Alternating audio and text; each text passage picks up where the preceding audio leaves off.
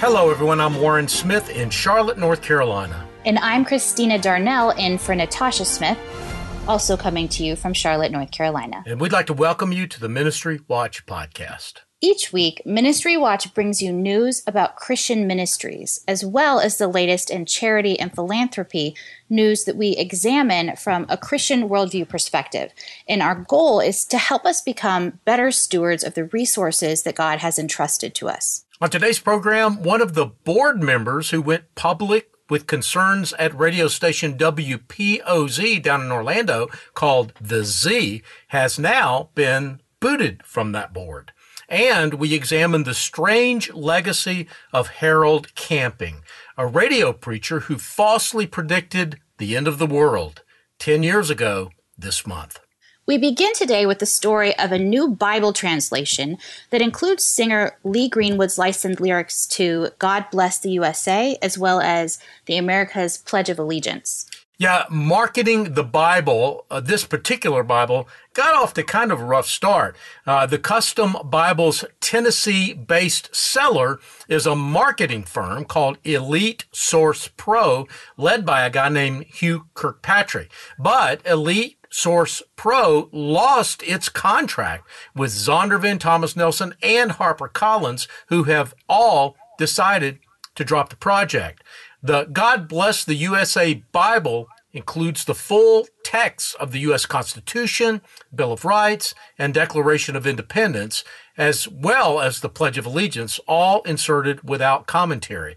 The Bible was marketed for pre-sale at $49.95 and had originally been expected to ship September of this year to commemorate the 20th anniversary of the 9-11 terrorist attacks. So, why did Zondervan, Thomas Nelson, and HarperCollins drop the project? Well, a combination of reasons. One of the leaders of an online petition drive to stop the sale of the Bible is John Moorhead. And he said that the Bible is a toxic mix that will exacerbate the challenges to American evangelicalism and add fuel to the Christian nationalism and anti Muslim sentiments found in many segments of the evangelical church. But I understand that the project is going to go ahead anyway. Yes, it will. Art Kirkpatrick, the guy running the project, said that he has about 700 pre orders and he still plans to get the Bible printed and distributed. Well, our next story is the latest in our ongoing coverage of the radio station WPOZ in Orlando. Yeah, Carter Kenyon was a board member and an employee of WPOZ. That's the Orlando radio station that has been embroiled in controversy for both governance and management issues. WPOZ's parent organization is called Z Ministries. It's better known in the radio world as the Z or Z883 but he's no longer on the board. No, that's right. Last week, Ministry Watch reported that he was fired from his position at the station for speaking publicly about the troubles at WPOZ. And then last Thursday, he was removed from his role as a board member. Uh, with Carter Kenyon's removal from the board of Z Ministries, it appears that the board now has only four members and only one outside member. But the Evangelical Council for Financial Accountability, or the ECFA, requires at least five board members, with a majority of them being independent. Yeah, it does. And that helps to explain why Z Ministries is not a member, couldn't qualify for membership of the ECFA. So, how did this story start? Well, Ministry Watch began reporting on troubles at WPOZ back in mid April when President Jim Hogue engaged in what he called a ruse in order to prevent a competing Christian radio station from entering the Orlando market. Several staff members thought that the ruse, however, was more than just a joke, and they said it was deceptive, and they actually quit uh, their jobs at the station. Others, including James Davis, spoke out. Davis was fired for his attempts to shed light on the situation. Now, a week later, Ministry Watch published an article revealing that WPOZ had a founder's protection clause in the bylaws of Z Ministries, and that made it very difficult for the board even if it was independent, which of course we've already identified it is not, from firing Jim Hogue as president. Now, the ECFA and other nonprofit experts we've talked to have said that those kind of clauses are rare. Yeah, that's right. David Bea is an attorney who specializes in nonprofit law, and he's helped incorporate what he said was many hundreds of nonprofit organizations. And he said that he's seen the issue come up only a very few times, usually in the context of private foundations. He also said that he tries to talk founders out of incorporating such clauses into their bylaws. A nonprofit organization, he said, is not a business you own. Rather, it is for the public good and not for personal gain. And he also added that strict clauses that don't allow termination for cause could prevent the board from exercising their fiduciary responsibility, which appears to be what's happening now at Z Ministries. As a result of the recent troubles at WPOZ, at least six staff members have been fired or resigned in the past three weeks, and that's out of a staff of less than 40 people. Warren, this is an interesting story, but it also sounds like a local story. So, why did you want to cover it? Well, because lots of ministries are dealing with what nonprofit experts call founders syndrome. Uh, how to deal with a founder who has come to believe that the ministry belongs to him. Uh, this story provides guidance for some things to do and not do to prevent a ministry from succumbing to this founders syndrome. Also, the story is shining a light on practices that have unfortunately uh, been going on for many years in Christian radio. I've been pleased to note that this story has motivated a conversation on Christian radio social media groups about the management of Christian ministries and Christian radio stations in particular. It's a conversation that many insiders say is long overdue. Another organization that we've been following for a while is Kanakuk Camps in Missouri. And there was a new development there recently, also. Yeah, there was another lawsuit involving one of Kanakuk's former counselors. Uh, an anonymous John Doe plaintiff has sued a former counselor, Peter Newman, um, at for civil damages. A former counselor at Kanakuk Camp, I should say, for civil damages. According to court documents and reports on the case in the Springfield News Leader, the plaintiff says that he suffered sex abuse while he attended uh, a Christian youth camp based near Branson. That would be Kanakuk. Uh, Kanakuk, though, is not named as a defendant. Former Kanakuk camp counselor Peter Newman, as I said, is, and he is already serving two life sentences plus 30 years for uh, convictions on other, or actually, I should say, plea deals on other sexual abuse cases. And as we previously reported, um, he's been convicted of seven felony counts on sexually abusing boys, uh, all of them in connection with his role as Kanakuk. The new suit seeks $5 million in damages against Newman. Accusations of sex abuse regarding Newman and then other former counselors at Kanakuk have been in the news since a group of abuse victims and their families created a website called factsaboutkanakuk.com.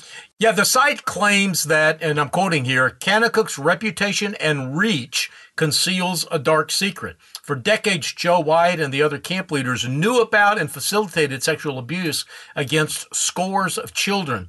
Kanakuk Camp is one of the largest Christian camps in the country. Each summer, more than 20,000 kids from ages 7 to 17 pay thousands of dollars to stay at the camp. Uh, some of the most prominent leaders in the evangelical world have either worked with the camp uh, or its leaders, Joe and Debbie Jo White.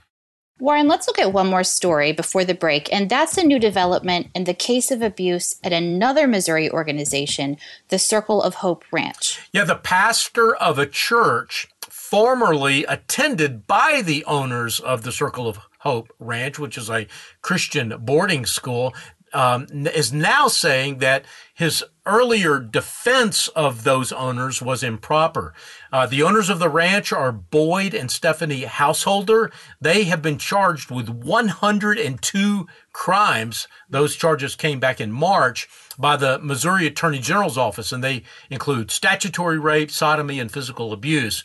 In a statement that this pastor released to the Kansas City Star, um, Jerry Pyle, who's the pastor of Bible Baptist Church of Vernon County, said that he was wrong to say at the time that the charges were untrue. His statement said, In the process of seeking help for the householders, I made the statement that the charges were false. To make that statement at this time was completely improper. Pyle said that he cannot personally vouch for conduct that may or may not have taken place at the school. And although he had never seen any evidence that the abuse was happening or had happened, the fact that we did not observe such evidence does not prove that abuse never took place. And he said that householders had also only been members of his church uh, for a few months since June of 2020, whenever all of these charges uh, started coming out. The Circle of Hope Girls Ranch closed in September of 2020 after accusations of emotional, physical, and sexual abuse were brought uh, by several girls who lived at the ranch. And then, of course, as I said earlier, the charges came in March of this year. Uh, the charges, by the way, included some by the householder's own daughter. Well, Warren, we need to take a break, but later in the program, news about Russell Moore's departure from the Southern Baptist Convention's Ethics and Religious Liberty Commission. I'm Christina Darnell, along with my co host Warren Smith, and we'll be back after this short break.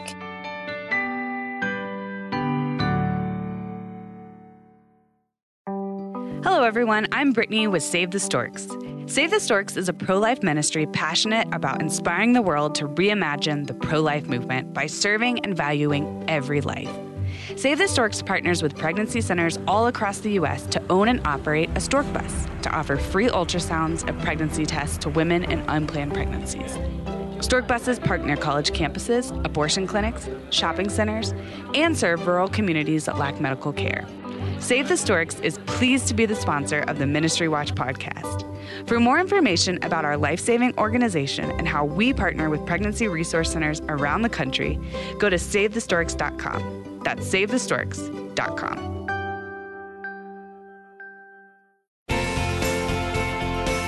Welcome back. I'm Christina Darnell in for Natasha Smith, along with my co host Warren Smith, and you're listening to the Ministry Watch podcast. Let's continue with the story of a former Alabama pastor who got out of jail early, and in fact, it was very early. Yeah, an Alabama pastor and Christian school principal who was in prison for sexually assaulting children was released on May 19th after serving just five and a half years of a 15 year sentence. Mac Charles Alexander Jr. is 61 years old. He was arrested in October of 2013 on multiple counts of rape, sexual abuse, attempted rape, sodomy, and sexual torture involving at least nine minors. He pleaded guilty in November of 2015. Warren, that sounds horrible. Well, it is, and I'm leaving out a lot of details because I want to keep this as family friendly as possible that are even more horrible. Uh, but I will add that Andrews uh, had served as a pastor of Thomasville's First United Pentecostal Church and an assistant principal at the church's school, uh, Faith Christian Academy, during the 1980s and the 1990s. So, why is he getting out so early? Well, Andrews had asked for reconsideration of his sentence uh, almost a year and a half ago in January of 2020, asserting that the stress of his arrest and a lack of medical treatment for his un- what he called uncontrollable diabetes led him to sign the plea agreement when now he says he wouldn't have signed it.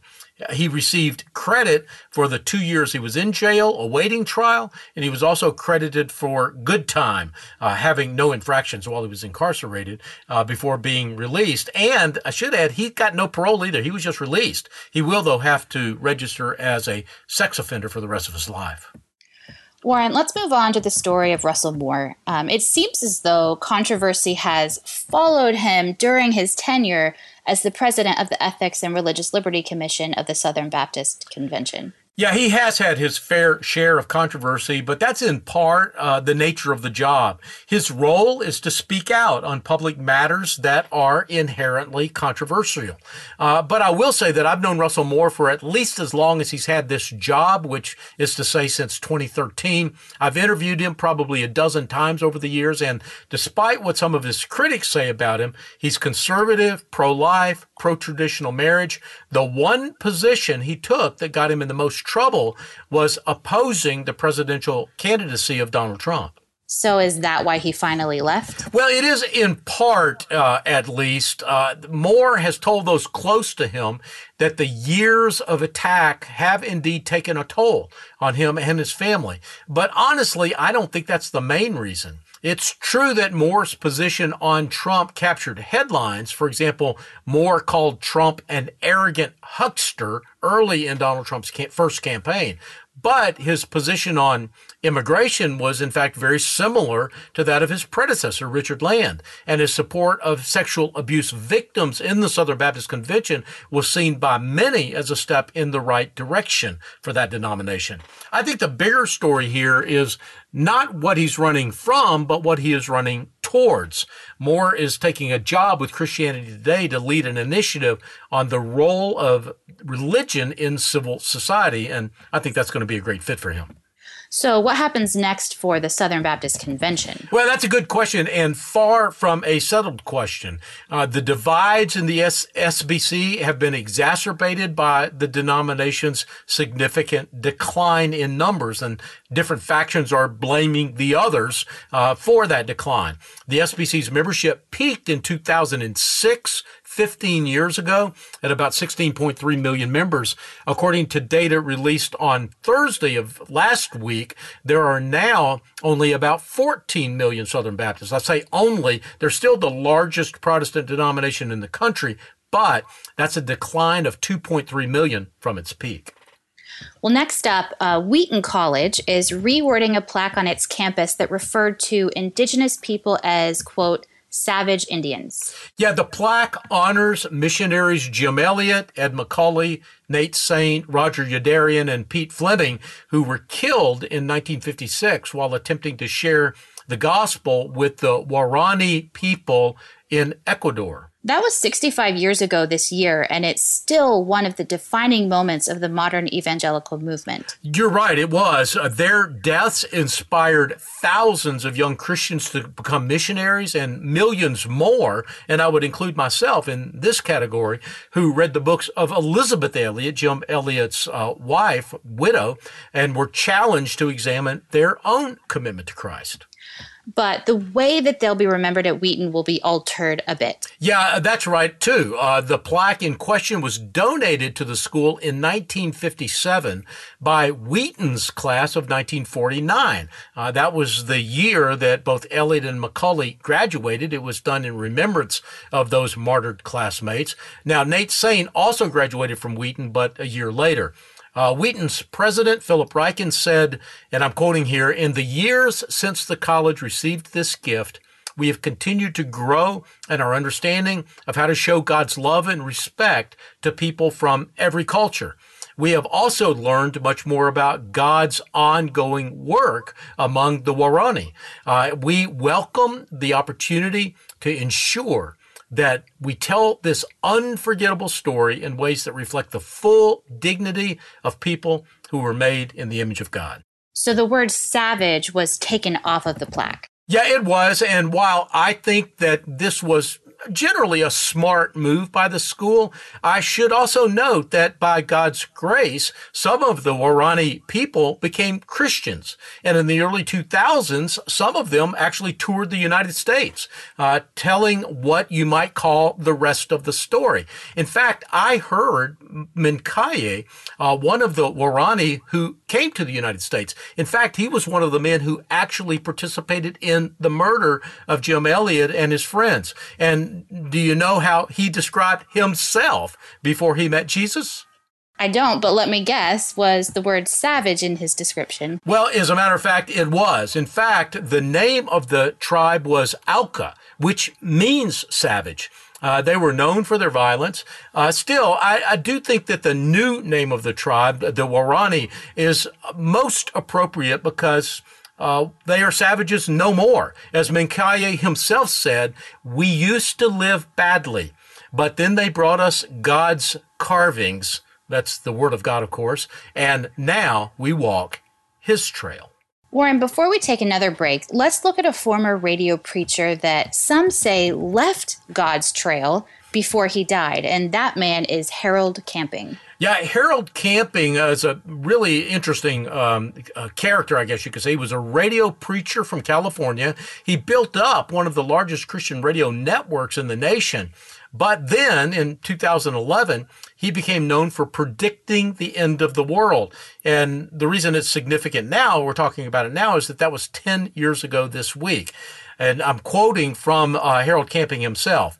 May 21st, there's going to be a terrific earthquake way bigger than anything the earth has ever experienced. And that'll be the beginning of Judgment Day.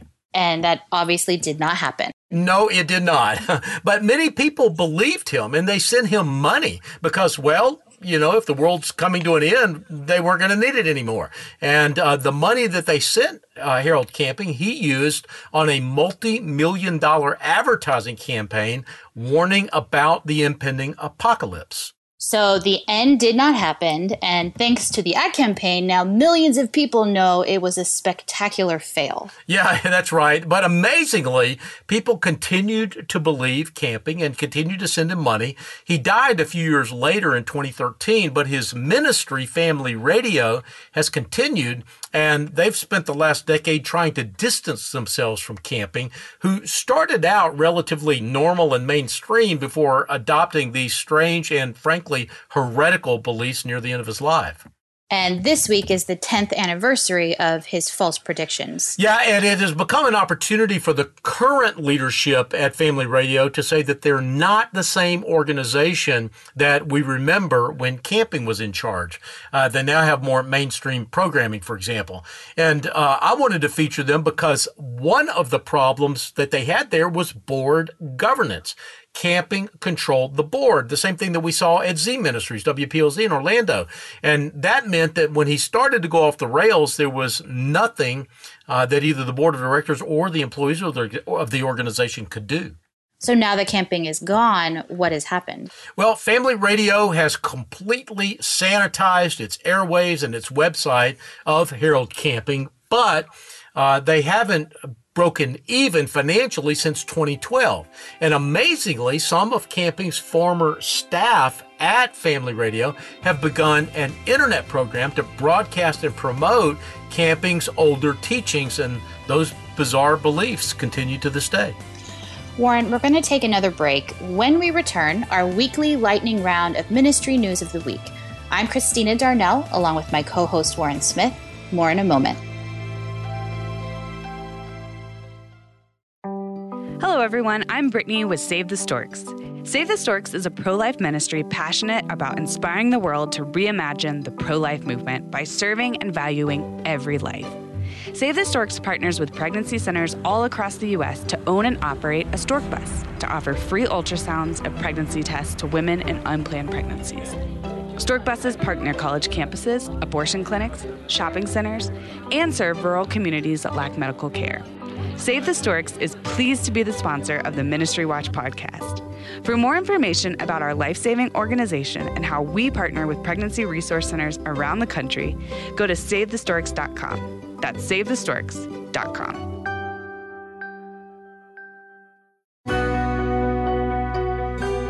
Welcome back. I'm Christina Darnell, along with my co host Warren Smith, and you're listening to the Ministry Watch podcast. Warren, we like to use this last segment as a sort of lightning round of shorter news briefs. So, what do you have first? Well, up first is a new study from Lifeway Research uh, suggesting that more Protestant churches closed in 2019 than opened. And that continues a decades long congregational slide that Lifeway says could be expected to accelerate in the years ahead. Well, the numbers have looked not great for years. So are they really worse now? Yeah, they are. Uh, you know, I dug into this issue when I wrote my 2009 book, A Lover's Quarrel with the Evangelical Church. That was 12 years ago. And I discovered in my research then that churches were closing at the rate of almost 10 per day. Today, they're closing at the rate of 13 to 15 per day. But aren't new churches starting? Well, they are, uh, but not at the rate that they're closing. Uh, I wouldn't, though, despair just yet. Uh, there are still more than 300,000 churches in this country, and as the Bible says, the gates of hell will not prevail against the church. In fact, when these data released this week, both Russell Moore, who we mentioned earlier in the podcast, and Pastor Tim Keller of Redeemer Presbyterian Church in New York tweeted that this might just be God separating the wheat from the chaff, so to speak. Cultural Christians uh, from those who are committed to the gospel. And there may be some truth to that since the dying churches do tend to be in those denominations that have departed from the biblical gospel message. But churches have also been the social glue of many communities. Yeah, they have been. And John Stonestreet, uh, my friend and former Colson Center colleague, made that very point in one of his breakpoint commentaries this week. He concluded, yes, it may not be a terrible thing that liberal and non-biblical churches are shutting down, but the lack of urgency at planting newer, biblically sound churches is bad both for the gospel and for the country. And, you know, I think John is right. And Russell Moore and Tim Keller are right. Good riddance to cultural Christians, but alas for the relatively few reliable Bible preaching churches that are being planted anew in this country. Well, moving along in the lightning round, Warren, we have new financial information about Salem Media Group. Yeah, Salem Media Group is one of the largest Christian broadcasters in the country and the only one that is publicly traded. Uh, they recently released their results for the first quarter of the calendar year ending March 31, 2021. And after several quarters of decline, it finally has grown slightly uh, and showed a small operating profit. I don't want to bore you with a lot of numbers, uh, but they're all on our website. So if you want to dig into it, you can go to ministrywatch.com and see the story right on the front page. But I will will say this in summary that they're still in pretty poor health financially, but at least for the moment, they're stable. And then who do you have in the ministry spotlight this week?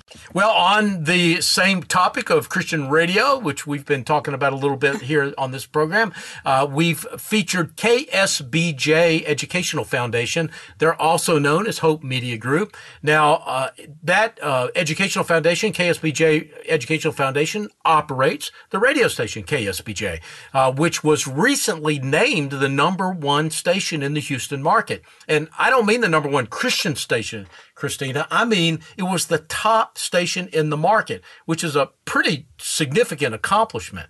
And I've got to confess, in a spirit of full disclosure, the president at KSBJ is a good friend of mine, Joe Paulo. I got to know Joe when he was the general manager of WRCM here in Charlotte, where I live. He's a great guy, and the success he's achieved there is well deserved. And by the way, if you'd like to check out the financials of the station and read their their mission and ministry statements, you can go to the Ministry Watch website, ministrywatch.com.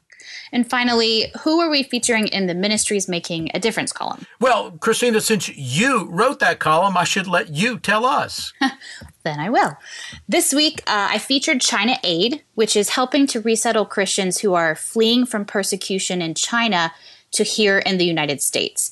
And World Vision, which is hoping to raise a billion dollars by 2023 to help 60 million people lift themselves out of extreme poverty amid the aftershocks of COVID 19. And their campaign is called Every Last One, and it's their largest capital campaign to date, and it's going to focus on 50 of the poorest countries in the world.